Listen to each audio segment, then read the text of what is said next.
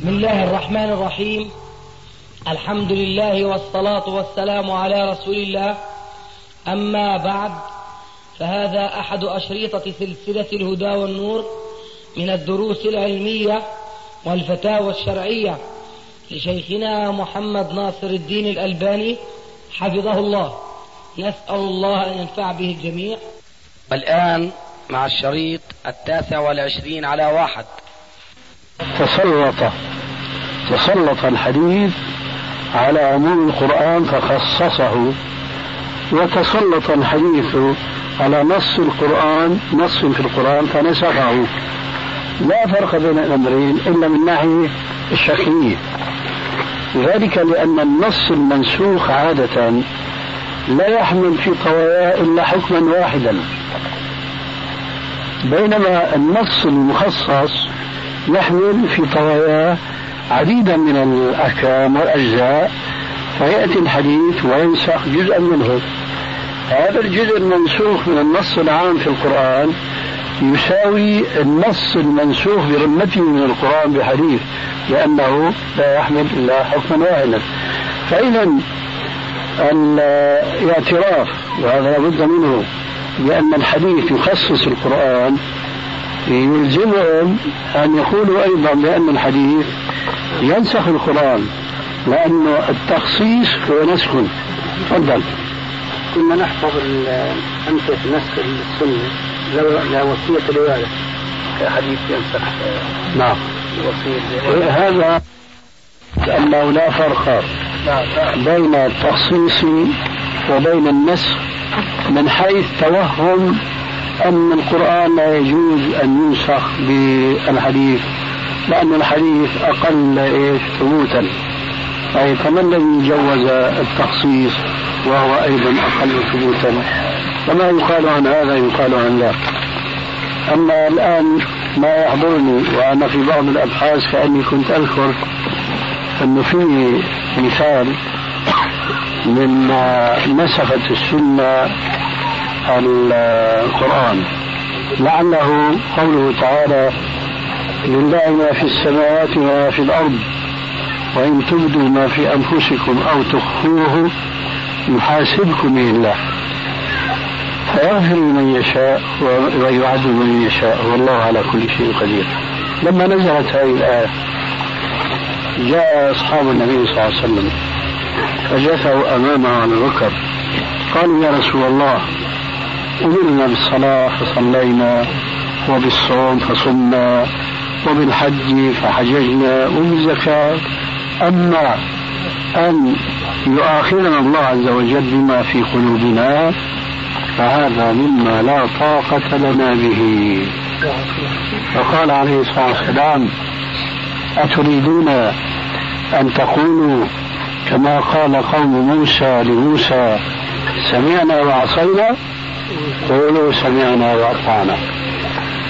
أخذوا يقولونها حتى ذلت بها ألسنتهم وخضعت لها قلوبهم. فأنزل الله عز وجل لا يكلف الله نفسا إلا وسعها لها ما كسبت وعليها ما اكتسبت. إلى آخر الآية. فقال عليه السلام في جملة ما قال بما يتعلق بهذه الآية إن الله تجاوز لي عن أمتي ما حدثت به أنفسها أو أنفسها ما لم تتكلم أو تعمل به. ما لم تتكلم أو تعمل به. فإذا قوله تعالى فيغفر لمن يشاء ويعذب من يشاء.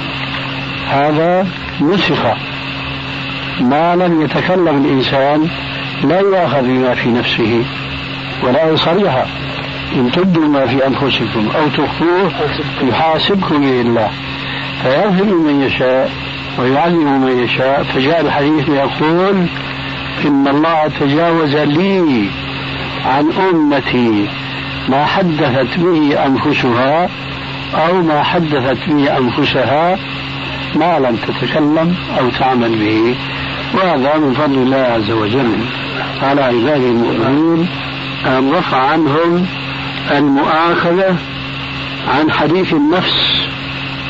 وطالما تتحدث النفس بأشياء وأشياء فربنا عز وجل يمحوها ولا يؤاخذ صاحبها بها.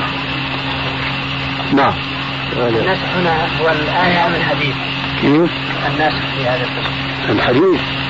الآية لا يكلف الله نفسا إلا لا. هو لو شاء الله أن يؤاخذ الناس بما سبق في الآية الأولى أخذهم بها.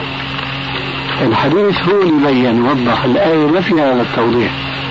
لا يكلف الله نفسا إلا وسعها. لها ما كسبت وعليها ما اكتسبت. هذا توضيح لها ما كسبت وعليها وهو اكتساب هذا القلبي اكتساب. الشيء القلبي كسب أيضا. آه معلوم ولذلك أهل العلم ومنهم بخاصة ابن تيمية يقول العمل عملان عمل قلبي وعمل جوارحي. وهو حينما يقول هذا يفسر آه، بعض الأحاديث الصحيحة التي منها كما في صحيح البخاري ومسلم أن النبي صلى الله عليه وسلم آه، سئل عن أفضل الأعمال. فقال إيمان بالله ورسوله. وفسر هذا بأنه العمل القلبي. هكذا. نعم. هل يجوز للإنسان أن يستقبل شقيقه تارك الصلاة في بيته مع إصراره على ترك الصلاة؟ هل يجوز أن يستقبل شقيقه تارك الصلاة نعم. في بيته مع إصراره على تركها؟ هذه مسألة تختلف. إذا كان المستقبل آه، نفض يده من شقيقه يعني أيس منه يأس منه فينبغي أن لا يستقبله أما إن كان يرجو أن يهتدي بسبب متابعة أخيه له بالتذكير والنصيحة فأولى ألا يقاطعه. فالمسألة إذا تختلف من إنسان الآخر فإن كنت قد يئست منه فأعلن النداء له مقاطعته لعله يرجع إلى الله عز وجل ويتوب. وإلا فاستقباله وتذكيره ونصحه يكون أولى وأولى. نعم. مسبوقا بالصلاة غير مسبوق أثناء التشهد والصلاة الإبراهيمية أثناء نهوض الإمام بكلمة الله أكبر. ظن هذا المسبوق هذا الإمام حدث وجود السهو بقي هذا المسبوق ساجدا والإمام طبعا رفع ثم ظن المصلي هذا زال هذا المصلين في السجود. اكملوا قراءة الفاتحة وأثناء الركوع الله أكبر. هنالك يعني نهض وانسحب بالمصلين هون في ركنين فاتح الركن الأول اللي هو الثاني قراءة الفاتحة. هل تجزئ السجود السهو؟ يعيد الركعة الأخيرة بدنا نشوف كلمة آه، القصة الطريفة هذه. آه، الرجل لما تنبه لخطئه وقف قائما؟ وقف قائما. ثم رفع ولحق الإمام أثناء الركوع. آه لحق الإمام أثناء الركوع. لكن المهم ما قام من التشهد إلى الركوع وإنما قام إلى القيام ثم ركع. بقي ساجدا. فهمت أقول بقي ساجدا ما شاء الله حتى ختم الفاتحة الإمام. لكن أنا أسأل لما قام بعد أن رفع رأسه هذا المسبوق لما رفع رأسه من سجوده الطويل قام إلى القيام أم إلى الركوع فإن كان إلى القيام ثم شارك الإمام في الركوع فصلاته ماشية أما إن كان قام من السجود إلى الركوع فصلاته باطلة. وهذا هو الجواب؟ هذا لا يتعلق بالصلاة مشان التكبير طبعا استخدام بالنسبة للركوع قبل الركوع. القيام القيام شلون؟ مشان طبعا التكبير مو مشان التكبير مشان القيام القيام هو الأفضل لو فرضنا قام ما كبر وهو ترك واجبا وهو إن فعل ذلك كان آثما. لكن المهم أن الصلاة تصح بأن يعني أن يقف ولو قليلا. التكبير ما هو ركن؟ القيام هو ركن.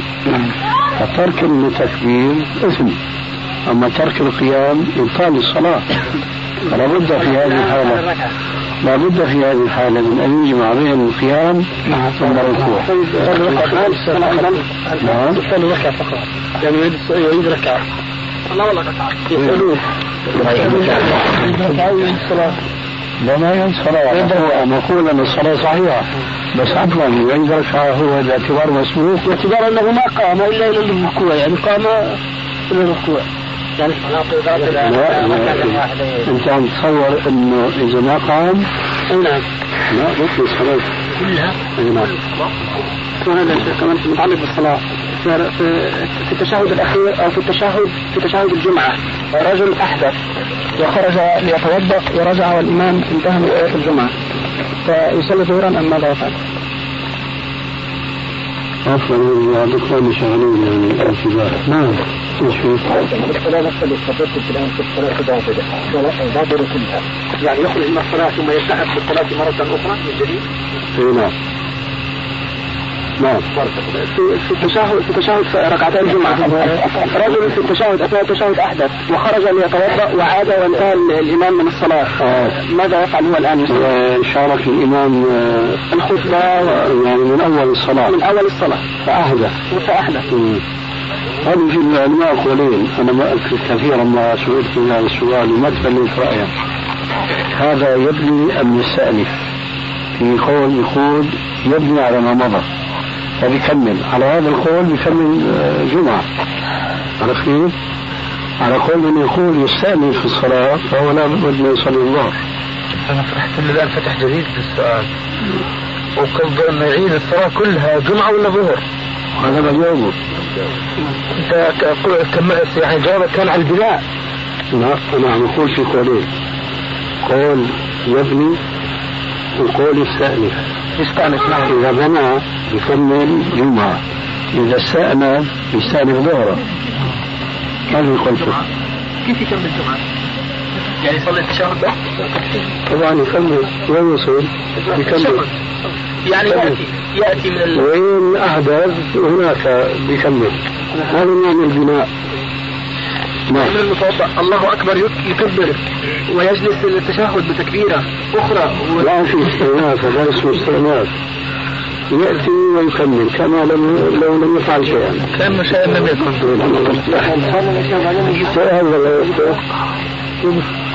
أنا نقول إن تعطيه لصلاة العشاء في النصف أجل النفاق الله أكبر. الله أكبر. الله أكبر. الله أكبر نميها بعد مشورة أشهد أن لا إله إلا الله أشهد أن لا إله إلا الله الله يهديك محمد الله يهديك محمد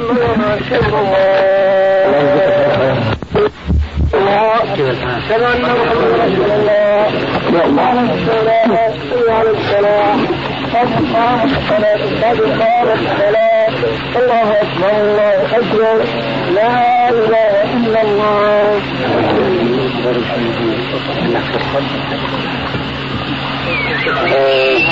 أبو معاذ أبو معاذ صحيح هذا الخلاف على اليمين نظرون الخلاف على اليسار نعم. نعم. هذا خط في غروب الشمس فكنت أقول على اليمين لا أخي غروب الشمس يبني غروب الشمس كما قال تعالى رب المشارق والمغارب. هلا الشمس تغرب من هنا. في الشتاء تغرب من هنا. فهل أنت في الشتاء تصلي هكذا؟ وفي الصيف تصلي هكذا؟ هذا مو بدك تشوف زوال الشمس الظهر يعني. مع معرفة الشيء من علم الفلك ومعرفة الدرجات الكرة الأرضية من هنا إذا كانت الكعبة هي. العمود هذا. يختلف الوضع الإنسان. بين يكون هون وبين يكون هنيك أي نعم. فبده يعرف قديش منحرف هو. عن الكعبة. كم درجة؟ درجة درجتين. نحن هلا إذا أخذنا خطوط اللي يسموها خطوط الطول. ها؟ خط الطول ما بيجي معنا تماما من القطب الشمالي إلى القطب الجنوبي مرورا على بلدنا وعلى إيش؟ مكة. ونحن مكة لابد ننحرف يسارا شوي. بمعنى إذا كان الكعبة العمود هي الكعبة ونحن كان هناك حينئذ فننحرف فيه يعني بيكونوا هون بنحرفوا هيك وهكذا آه أنا بقى اللي بعرفه بالنسبة لوضع داري ودار اخونا ابو عبد الله انه لازم ينحرف يساره هنا عوض كلام الشيخ أنا استغربت لما قلت لي قلت لك في انحراف الامام يمينا وقلت في نفسي أهل الدار ادرى بها لكن لازم نفسي ما يمكن على أساس على أساس المساله عفوا يلا استووا والانحراف على اليسار ما تكون عن طريق مكان خراوي الصف كله بده ينحرف كيف ولا مقدس كيف نحطونه قدام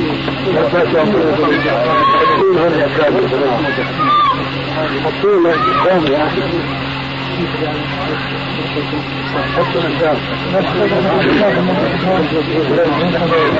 صلى اسماء الشيخ عيني الشيخ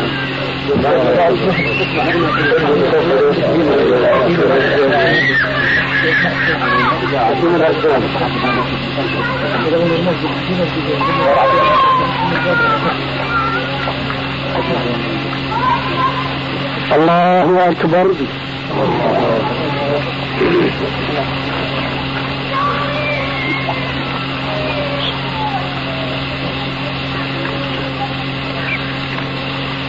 الحمد لله رب العالمين. الرحمن الرحيم. مالك يوم الدين. إياك نعبد وإياك نستعين. اهدنا الصراط المستقيم. صراط الذين أنعمت عليهم غير المغلوب عليهم ولا الضالين.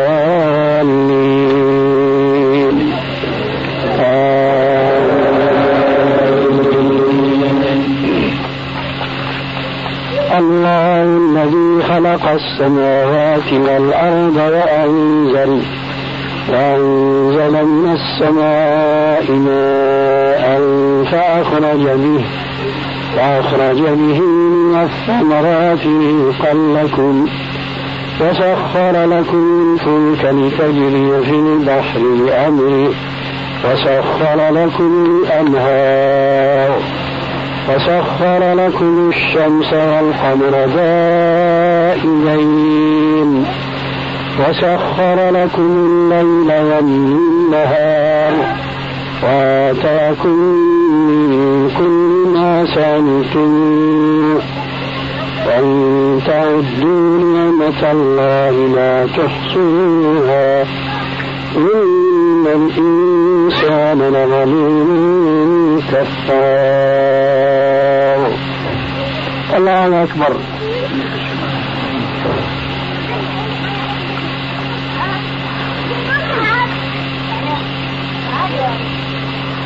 سمع الله لمن حمده.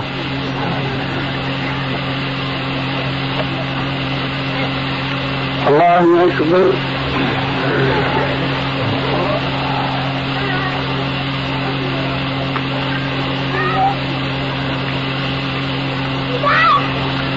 الله أكبر.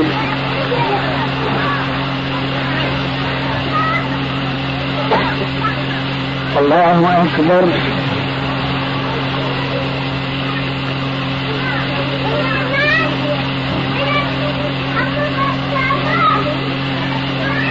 الله أكبر.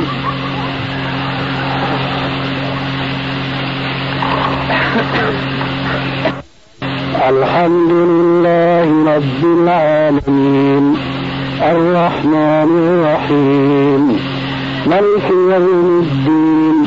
إياك نعبد وإياك نستعين. اهدنا الصراط المستقيم.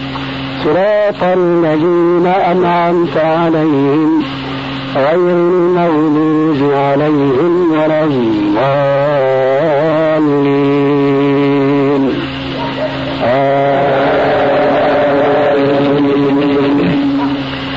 وإذ قال إبراهيم رب اجعل هذا البلد آمنا واجنبني واجنبني وبني أن نعبد الأصنام.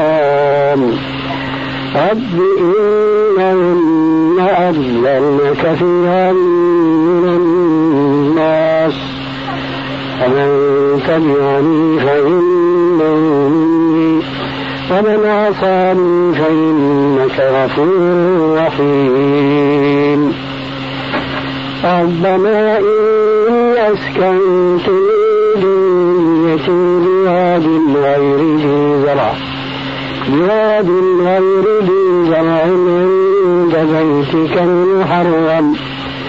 ربنا ليقيموا الصلاة فاجعل فاجعل أفئدة من الناس تهوي إليهم. وارزقهم من الثمرات لعلهم يشكرون. ربنا إنك تعلم ما نخفي وما نعلن. وما يخفى على الله من شيء في الأرض. وما يخفى على الله من شيء في الأرض ولا في السماء. الحمد لله الذي وهبني على الكبر إسماعيل وإسحاق. إن ربي لسميع الدعاء. رب اجعلني مقيم الصلاة ومن ذريتي. ربنا وتقبل دعاء. ربنا اغفر لي ولوالدي والمؤمنين وللمؤمنين يوم يقوم الحساب. الله أكبر.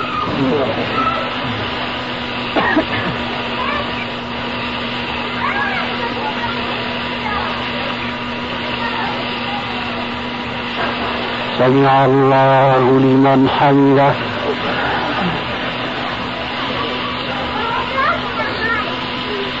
الله أكبر.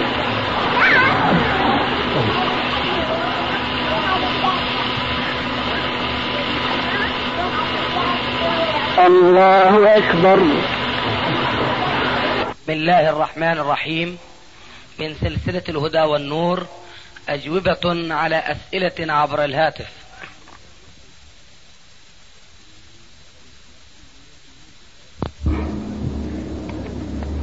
أستاذنا سألناك سابقا بخصوص المسجد الذي بني على أرض كانت فيها مقبرة.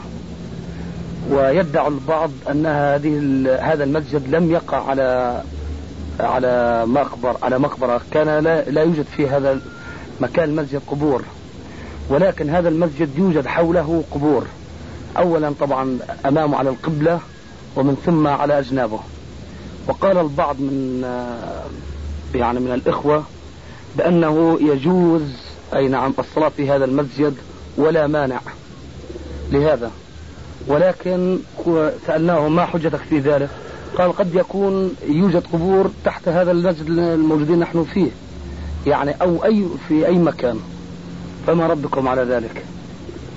نقول وبالله التوفيق. أولا يجب أن نعرف حكم المساجد المبنية على القبور.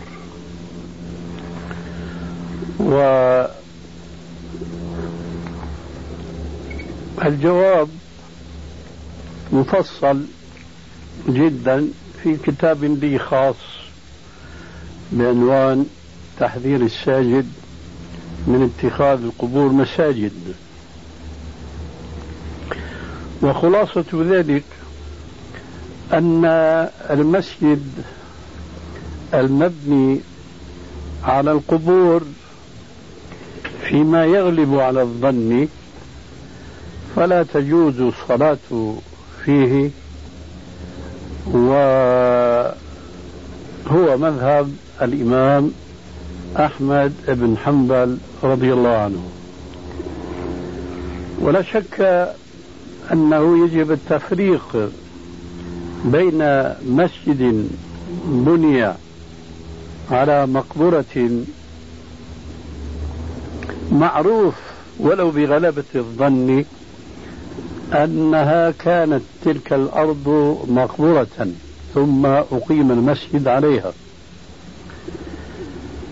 ثم ليس من الضروري أن تكون القبور أو أن يكون القبر في هذا المسجد ظاهرا شاخصا إذا ما كانت القبور هناك حقيقة في الأرض فلا يجوز إقامة المسجد على المقبرة إطلاقا سواء كانت القبور شاخصة بارزة أو لم تكن كذلك.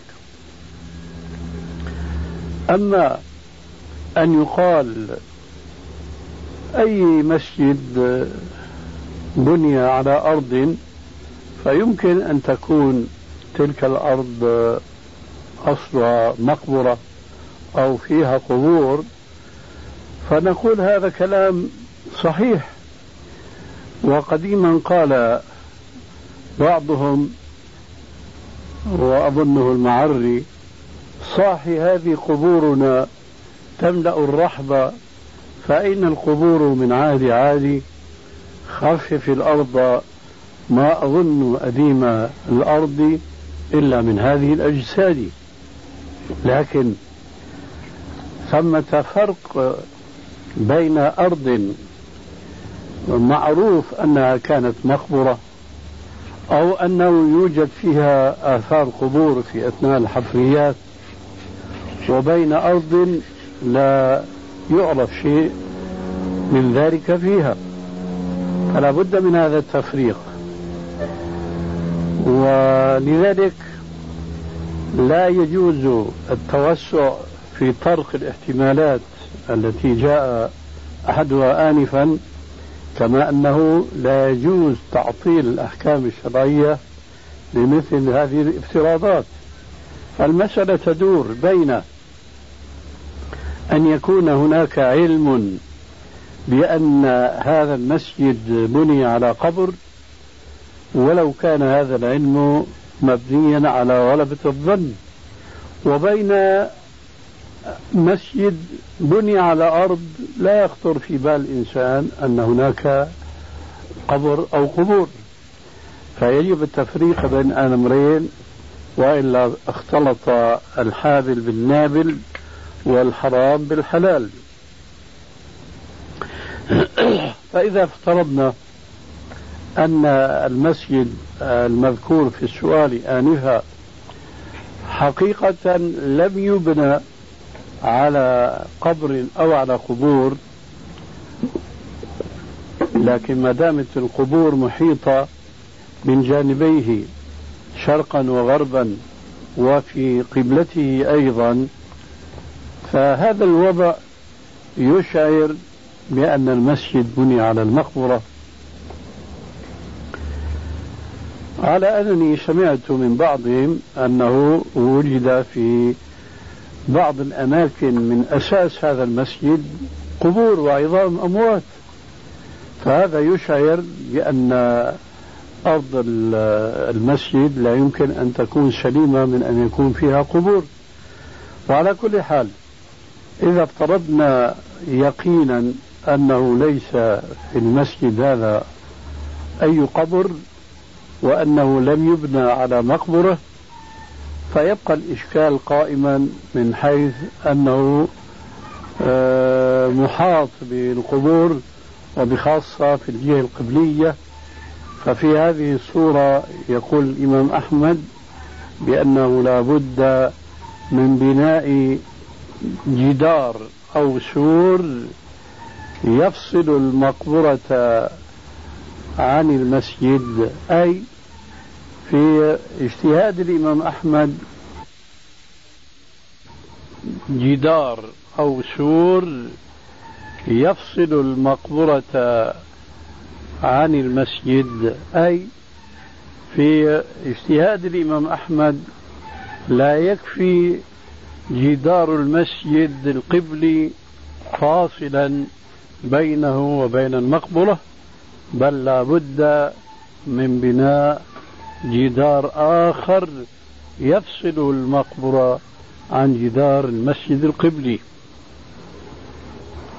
وقد سأل بعضهم كم تكون المسافة. طبعا هذا ليس له تحديد المهم أن يكون هناك هذا الفاصل من الجدار بين جدار المسجد وبين المقبرة. هذا جوابنا عن هذا السؤال والحمد لله رب العالمين. أستاذنا يقول البعض من الإخوة أنه لا يطبق هذا الكلام على أمثال اليهود بالنسبة للقبور أو الحرمة. كيف يعني؟ يعني يعني مثلا اليهود اتخذوا مسا... قبورهم مساجد. قبورهم مساجد فهذا لا يطبق في هذا. ليه؟ هم يقولون يعني بعض الإخوة أم أنا؟ لا أنا أقول هم يقولون هذا لماذا لا يطبق؟ أي نعم لأنه هذلاك هم هم قاصدين في هذا قاصدين في القبور يعني. أما المساجد الموجودة هنا مش قاصدين فيها إنما آه فهمت الآن. الجواب أن الصلاة في المسجد المبني على القبر أو على القبور كالصلاة في الأوقات المكروهة. ففي الأحاديث الصحيحة النهي عن الصلاة عند طلوع الشمس وعند غروبها وعلل الرسول عليه السلام في بعض الروايات الصحيحة عنه أن الشمس حينما تشرق وحينما تغرب فإنما تشرق وتغرب بين قرني شيطان وحين ذاك يسجد لها عباد الشمس. فالعلماء متفقون جميعا على النهي عن الصلاة في هذين الوقتين ولا يشترط في في ارتكاب النهي أن يكون قاصدا الصلاة في وقت الكراهة لأنه يكفي في ذلك أنه يتشبه بأولئك الذين يعبدون الشمس.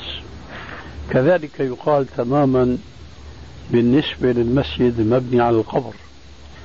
هذا المسجد على المبني على القبر أولا هو كمسجد فيه مشابهة للكنائس والبيع التي يتعبد فيها اليهود والنصارى. صورة المشابهة واضحة في هذا البنيان الذي هو المسجد المبني على القبر من جهة وأولئك الذين يصلون في ذلك المكان بغض النظر عن نواياهم ومقاصدهم. وهم أيضا يتشبهون باليهود والنصارى الذين يصلون في مساجدهم المبنية على قبور أنبيائهم وصالحيهم. فإذا ليس من الشرط هنا ليكون الأمر محذورا أن يقال بأنه قاصد لأن الأمر يدور بين شخصين أحدهما لا يقصد المسجد من أجل القبر والآخر يقصد فهذا الآخر شر من الأول والأول لا ينجو من الشر لأنه يصلي في مكان يتشبه فيه باليهود والنصارى. لهذا يجب على هؤلاء الإخوان أن يتفقهوا في الدين وأن لا يظنوا أن الأحكام الشرعية وأن المحرمات في الشريعة الإسلامية لا تكون حراما إلا بقصد الشر. فقد يرتكب الإنسان محرم وهو لا يقصد الشر ويظل حكمه حراما. وحسبنا على ذلك مثالا ما ذكرته آنفا من الصلاة عند طلوع الشمس وعند غروبها. هذا من عمل عبدة الأقمار والشموس. فالذي يصلي في هذا الوقت لا يخطر في باله أن يعظم الشمس نعم. لكن مع ذلك ينهى لكي لا تظهر المشابهة بين المسلم في ذلك الوقت وبين الكافر هذا جواب السؤال السابق الآن بخصوص المسجد الذي أشرت عليه لو بني جدار مقابل طبعا القبلة آه، هل نبدأ كالسابق أنه عدم الجواز صلاة فيه أو هذا يعود بارك الله فيك إلى اعتقاد المصلين أو إلى معرفتهم وقناعتهم الشخصية ليس اتباع للهوى أن هذا المسجد الذي هو محاط بالقبور الجهة الغربية والجهة الشرقية الجهة القبلية كيف بنيت هذه المقبرة؟ وترك هذا المكان فارغا حتى جاء بعض الناس في آخر الزمان فبنوا في هذا المكان مسجدا ولم يكن هذا المكان مقبرة يوما ما. هذا الأمر يعود إلى قناعة هؤلاء الذين يريدون أن يصلوا. هل هم مقتنعون فعلا أن هذا المسجد لم يقام على مقبرة؟ وإن قيل نعم اقتنعوا كيف تصوروا الموضوع؟ كيف بنيت المقبرة شرقا وغربا وجنوبا؟ جنوبا وغربا. جهتين فقط. مش مهم. بنسامحكم بجهة. جهتين. الجهة الغربية والجهة الجنوبية. نعم. هذا الفراغ هذه الأرض يعني كيف بقيت هكذا بدون أين يدفن فيها أي ميت؟ وهل هذه المقبرة هي ملك لإنسان ولا هي وقف للمسلمين؟ ملك لإنسان أستاذ المقبرة أي نعم. طيب. آه يعني بيعت في المدة الأخيرة أنها كان في ملك لإنسان وكان دفن فيها عشوائي. يعني مش أمثال مثلا الآن مقبرة السحاب لو كان أستاذ هذا الأمر مثلا في مقبرة السحاب يكون أستاذ الإنسان مطمئن أكثر. معليش. لأنه أستاذي معليش نحن بنمشي الآن. أنه القبور بنيت في هذه الأرض عشوائيا كما تقول. ما الذي حدد هذه الجهة وهذه الجهة ولم تتعدى الخطوات العشوائية إلى هذا المكان الذي بني عليه المسجد؟ لو أن المسجد مبني قديما قبل المقبرة وجاء الناس فاضطروا أن يبنوا حول المسجد لأن المسجد محصور بالجدر. نعم. لكن القضية بالعكس المقبرة من قبل ثم المسجد هو الذي بني في تلك الأرض. كيف يمكن أن يتصور الإنسان هذا ويضاف إلى ذلك أنني سمعت من بعض إخواننا هناك أنه في أثناء الحفريات في أساس المسجد وجدوا قبورا طب أستاذ لو ما كان لو كان هم مخطئين يعني تحت الأساسات السور مش تحت أساسات البناء القائم هل نشك قد يكون في أساسات نفس المسجد؟ تحت إيش؟ أساسات السور اللي هي التهوية. إيه يعني كالسور هذا يعني. إيه أي نعم، مش تحت البناء مثلا كأمثال هذا. تحت هذا. هذا السور وهذا جدار المسجد؟ أي نعم نفترض يعني وجدوا الاساسات فاهم فاهم وهذا جدار المسجد؟ نعم. هذا جدار المسجد؟ أي نعم هذا جدار المسجد وهذا السور نعتبره. هذا ما بيأثر. أي نعم هذا ما بيأثر لو كان في تحتيه نعم. أي نعم اللي بده يأثر إنه يكون تحت المسجد مباشرة. أي نعم. نعم جزاك الله خير أستاذ وإياك أستاذي بخصوص آه، في دليل على يعني تلبس الجن للإنس. إيه طبعا. موجود في القرآن. قوله تعالى كالذي يتخبطه الشيطان من المس وهو المصروع. وفي أحاديث أن الرسول عليه السلام كان يخرج الجان من بعض المصابين بالصرع. وابن تيمية مشهور بأنه كان يفعل ذلك اقتداء به عليه السلام. هذا معروف. وبعدين في عندنا شيء ما له علاقة بالصلاة لكن هو من أمور الغيب حيث قال عليه السلام إن الشيطان يجري من ابن آدم مجرى الدم. فالشيطان ما هو مادته من مادة الإنسان؟ بحيث أنه لا يمكن أن تحل مادة في مادة. لا هو الشيطان يعني من باب التقريب كالهواء كالنور. إذا حطيت في مكان مظلم لمبة. ورحمة الله. وعليكم السلام ورحمة الله وبركاته. كيف حال شيخنا؟ الحمد لله بخير. كيفك أنت؟ الحمد لله. بخير. الحمد لله رب العالمين. الحمد لله كيف صحتك أنت اليوم؟ الحمد لله بخير. حياك الله. أهلا. شيخي بدي أسأل. تفضل. بالنسبة للأضحية آه. هل من السنة الذبح بالمصلى؟ هذه سنة الإمام. الإمام. أي نعم. فقط للإمام. أما أما قلب المصلى إلى مجزرة فهذا ليس من السنة. جزاكم الله خيرا. وإياك الجزار إذا كان فقيرا. نعم. فهل يجوز أن يعطى من الأضحية زيادة على أجرته؟ لا لا يجوز. جزاكم الله خيرا. وإياك أيضا كمان سؤال أستاذنا. نعم. صلاة الجمعة إذا جاءت في يوم عيد نعم. فهل تسقط كلية؟ يعني يرخص بأن لا يصليها المسلم؟ نعم. ولا يصلي مكانها شيء يعني ظهر مثلا؟ لا إنما الإمام لابد له من أن يجمع. يصلي الجمعة. الإمام نعم.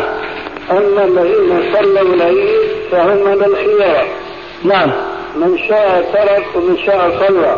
الجمعة. هنا هل له أن يصلي الظهر إن لم يصلي الجمعة؟ لا إذا سقطت صلاة الظهر فبالتالي تسقط أصلا إذا صلت نعم. صلاة الجمعة فبالتالي أن تسقط صلاة الظهر. جزاكم الله خيرا. إياك. شيخي نعم. بالنسبة للدعاء على المنبر يوم يوم الجمعة. آه. معروف أنه بدعة. إيه. ولكن ورد في المسند وعند أبي داود أيضا وغيرهما بسند صحيح أن النبي صلى الله عليه وسلم كان يشير بإصبعه إذا دعا.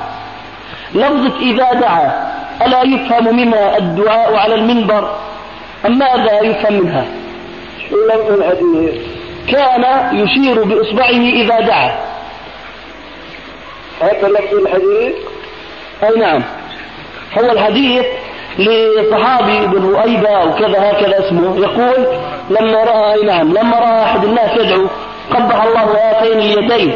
فإن النبي صلى الله عليه وسلم لم يكن لم يكن يقول إذا دعا إلا أن يشير بإصبعه. نعم. هذا أولا كما ترى ليس صريحا بأن الرسول عليه السلام كان يدعو في الخطبة. نعم. وإنما يتكلم كلاما عاما لينفي رفع اليدين في الخطبة. نعم. هذا أولا. وثانيا إذا قلنا بأن هذا ظاهر الحديث أن الرسول عليه السلام كان يدعو نعم. في الخطبة. نعم. فنحن لا ننكر مشروعية الدعاء في الخطبة. نعم. وإنما ننكر شيئين اثنين نعم. أولا التزام الدعاء في الخطبة يوم الجمعة والشيء الآخر أن يجعل الدعاء في الخطبة الثانية اللي يسموها خطبة الناس. نعم. وضح لك هذا. نعم. بناء على ذلك أقول فحديث آه، عمار هذا. نعم. الذي تشير إليه. نعم. لا يعطي جواز هذه الأمور التي فصلنا نفيها. وعدم شرعيتها. نعم. واضح؟ جزاك الله خير. إذا لو دعا الخطيب أثناء الخطبة يعني ما خصص لها وقت. نعم. يجوز له ذلك. يجوز له ذلك حسب المناسبات نعم. ما دعا الرسول عليه السلام حينما طلب ذاك الرجل السقيا. نعم. ورفع يديه نعم. حتى بان إبطاه نعم. وقال اللهم اسقنا اللهم اسقنا. نعم. فيدعو ويرفع يديه ويرفع أيضا الناس تحته. نعم. أما اتخاذ ذلك جزءا من الخطبة فهذا الذي ننكره. نعم. في شيء خطر في بالي أستاذ تفضل. لما قرأت الحديث يشير بإصبعه إذا دعا. خطر في بالي قول عليه الصلاة والسلام في حجة الوداع. اللهم اللهم إني قد بلغت اللهم فاشهد. فقلت هذا يناسب هذا الموضع والله أعلم. أليس كذلك؟ يناسب إيش؟ رفع الإصبع أنه يشير بإصبعه صلى الله عليه وسلم. لا الله. يشير بإصبعه إلى السماء. إلى السماء ثم ينكتها عليهم. آه. اللهم فاشهد. إيه هذا غير ذاك. غير ذاك. هنا. طيب هل يعني نتصور مثلا النبي عليه الصلاة والسلام كان إذا دعا يقول مثلا اللهم اغفر لنا وارحمنا ويشير باصبعه هكذا يعني كما هو مفهوم النص. هو اشبه شيء أخي هذا الإشارة مثل إشارة في التشهد. أي نعم نعم. جزاكم الله خير. أهلا. ما من كلام الاولى ما حكم؟ آه. حكم إيه؟ إيه، إن عمل المولد إقامة المولد. عمل المولد. هل عرفت أن الرسول عليه السلام عمل مولدا؟ ما ورد؟ لا ما سمعت ما سمعت لا يعني هل يعني هذا يعني إنه لا يجوز عمله على الإطلاق؟ أنا ما بدي أقول لك يجوز أو لا يجوز امم بدي أنا أنت تصلي بطريق المنطق السليم إلى معرفة الحكم هل سمعت أو علمت أن الرسول عليه السلام عمل مولدا؟ أنا لا ما سمعت لكن يعني يعني الصحابة التابعين العلم المجتهدين شو علمك فيهم؟ ما سمعت؟ ما قرأت يعني ما ورد ما قرأت ولا في أي شيء كويس مولد. أنا بقول لك الآن ما دام ما قرأتي أمم. المولد باتفاق المسلمين لم يكن في عهد المسلمين الأولين لا عهد الصحابة ولا عهد التابعين ولا عهد أتباع التابعين. ولعلك بتعرفي أن العهود وهذه القرون هي القرون الثلاثة المشهودة بالخيرية. نعم. والعلماء يقولون وكل خير في اتباع من سلف وكل شر في اتباع من خلف من هؤلاء السلف الأئمة الأربعة الذين يقلدهم جماهير المسلمين اليوم. شو إذا افترضنا أن المولد خير وفيه ثواب وأجر هل تتصورين أن هؤلاء الأئمة ومن قبلهم من السلف الصالح تفوتهم هذه القربة على افتراض أنها قربة تقربهم إلى الله زلفى ونستدرك نحن عليهم ونكون متعبدين أكثر؟ هذا أمر مستحيل. لذلك أنت وكل مسلم عليه أن يعرف أن كل عبادة لم يتعبدها السلف الصالح فلا يمكن أن تكون عبادة مشروعة لأنها لو كانت خيرا لسبقونا إليه. وضح لك الجواب إن شاء الله ألو. يا شيخ بصوت يعني الواحد أهلنا إحنا في البيت. هم اللي بيقوموا يعني بي... هم اللي بدهم يعملوا هذا المولد. الأهل في البيت هم اللي بيكونوا بدهم يعملوا هذا المولد. وكأنما إحنا ليس لنا أمر فيه. يعني هم اللي بدهم يقوموا في عمله. فإحنا شو بده يكون؟ يعني تصرفنا بالنسبة لهم ما بنقنعهم إنه ما يعملوه يعني هلا مثلا أنت عليك نفسك يا أختي يا بنتي. عليك. نفسك. هلا أنت ما عم تسألي عن أهلك عم تسألي عن نفسك. فأنا بسألك الكلام اللي سمعتك إياه استوعبتيه فهمتيه؟ نعم استوعبته وفهمته طيب. فأنت بقى واجبك مع الزمان أنك تزدادي علما وتفهمي من حواليك فمن فهم فبها ونعمت ومن لا فإنما عليك نفسك نعم. كل علم هكذا هل الناس كلهم علماء؟ طبعا أقل الناس علماء كما قال تعالى ولكن أكثر الناس لا يعلمون. وهؤلاء الأكثرية منهم من يقتنع بما يقول العالم ومنهم من لا يقتنع. الذي لا يأخذ بقول العالم خاصة إذا كان مقرونا بالحجة فهو آثم لمخالفته لقوله تعالى فاسألوا على الذكر إن كنتم لا تعلمون نعم. في شيء غيره؟ اي نعم لو سمحت يا شيخ في سؤال الثاني. تفضلي. إيه، هل يحاسب الفرد على ما يجول في ذهنه من أفكار أو نوايا لاعمال غير جيدة؟ كيف؟ يعني يحاسب الفرد يعني الإنسان بنوي إنه يعمل أي عمل وما بيقوم في هذا العمل ف أو بفكر يعني في هو العمل خير ولا شر؟ شر مثلا أه؟ شر يقول الرسول عليه السلام إن الله تجاوز لي عن أمتي ما حدثت به أنفسها ما لم تتكلم أو تعمل به فإذا فكر المسلم أن يعمل شرا ثم لم يخرج هذا الشر من دائرة الفكر إلى دائرة العمل فربنا عز وجل بكرمه وفضله وعفوه لا يؤاخذ بذلك عباده. نعم. نعم سؤال أخير يعني شكله نعم. إيه، في الكلية في تدريس المناهج عند التربية الإسلامية في عندهم منهج اسمه التجويد أو التلاوة فهل يجوز للبنت إنها تتلو أو تجود القرآن أمام الأستاذ؟ لا ولو أن الأستاذ طلب ذلك بيحكي الأستاذ يجيزه لأنه هذا في حاله طلب العلم. طلب الاستاذ ما طلب الأستاذ المناهج منحرف عن الشريعة. هذا نحن ما نتدخل فيه. لكن امرأة تقرأ القرآن بتجويد أمام رجل غريب عنه أجنبي ليس بمحرم فهذا لا يجوز. طيب وإن كان عليها علامات أو هاي ما هي البنت الملتزمه أنا ما بتدخل امتحان ما امتحان مناهج مخالفة للشريعة أنا بعرف تسأليني بجاوبك نعم. أما البنت ما بتدبر راسها بتعتبر خاصة أنه في بعض البنات آه، بيكونوا في حالة لا يجوز لهم عند بعض الأساتذة أن القراءة والتلاوة نعم. فممكن تلمح تلميح ناعم إنه أنا ما عندي استعداد إنه يقرا نعم. طبعا نحن ما نقول بأنه يحرم على الحائض مثلا القراءة لكن أكثر الاساتذه والدكاترة اليوم يرون تحريم ذلك. فلو تليت بنت وطلب منها أن تقرأ أمام الرجل الأجنبي الذي هو أستاذها. فممكن أن لها عذر بالاعذار وتخلص من المشكلة. المهم انك تعرفي الحكم الشرعي بعدين تعرفي الدم الغاسل نعم. يا شيخ سؤال أخير سؤال أخير. هل يوجد دليل على أن السبحة بدعة وأنها لم تكن أيام الرسول صلى الله عليه وسلم؟ هذا سؤال غير الأخير. هذا الأخير.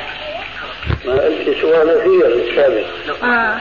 السبحة مثل المولد الرسول عليه السلام كان يعقد التسبيح بيمينه أولا وحض النساء بصورة خاصة أن يعقدن بالأنامل وعلل ذلك بعيد لا توجد في المسابح. قال واعقدن بالأنامل فإنهن مسؤولات ومستنطقات يوم القيامة. اليوم نختم على أفواههم وتكلمنا أيديهم وتشهد أرجلهم بما كانوا يكسبون. فالأنامل العقد بالأنامل لمصلحة العاقل يسجل لنفسه شهادة خيرة طيبة لصالحه يوم القيامة. أما المسبحة فتفنى مع كل ما يفنى واضح؟ نعم يا شيخ واضح. الله يجزيك الخير. آه.